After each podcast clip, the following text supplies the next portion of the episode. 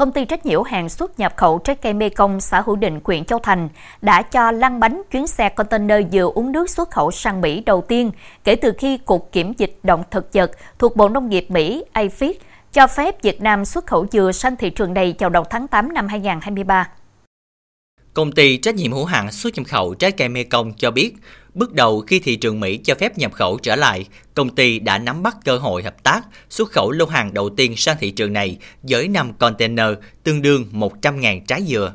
Công ty cũng cho biết ưu điểm của thị trường Mỹ là sự ổn định quanh năm, tạo tiền đề tốt cho hoạt động xuất khẩu dừa uống nước của doanh nghiệp được ổn định.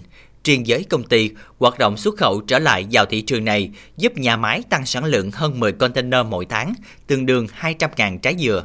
Dừa thương phẩm xuất khẩu sang Mỹ là trái đã bỏ vỏ, đã tách ít nhất 75% phần sơ dừa và loại bỏ hoàn toàn lớp vỏ xanh bên ngoài. Trước đó, phía Mỹ đã phân tích nguy cơ dịch hại đối với trái dừa tươi của Việt Nam. Kết quả là 43 loài dịch hại trên cây dừa được xác định, không loài nào có khả năng đi theo dừa non tươi xuất khẩu từ Việt Nam sang Mỹ.